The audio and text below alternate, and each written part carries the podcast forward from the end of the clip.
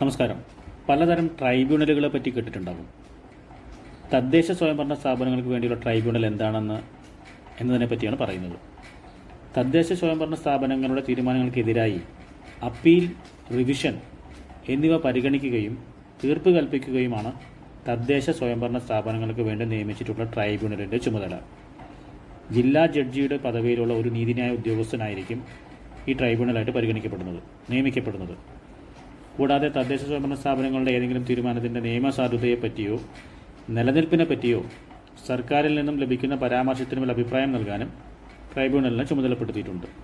ഹർജികൾ ഏത് ഉത്തരവിനെതിരെയാണോ ഉള്ളത് അതിന്റെ തീയതി മുതൽ മുപ്പത് ദിവസത്തിനകം ഫോറം സിയിൽ നൽകണം.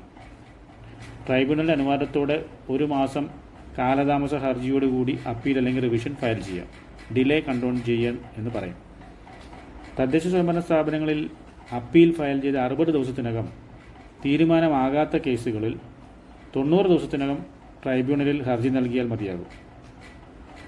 ഹർജിയോടൊപ്പം ഹർജിയുടെയും അതുമായി ബന്ധപ്പെട്ട രേഖകളുടെയും സാക്ഷ്യപ്പെടുത്തിയ ഓരോ പകർപ്പും ഹർജിയിൽ എത്ര എതിർകക്ഷികളുണ്ടോ അത്രയും സാക്ഷ്യപ്പെടുത്തിയ പകർപ്പുകളും ട്രൈബ്യൂണലിന് മുമ്പാകെ നേരിട്ടോ രജിസ്റ്റർ ചെയ്ത തപാലായോ നൽകാം.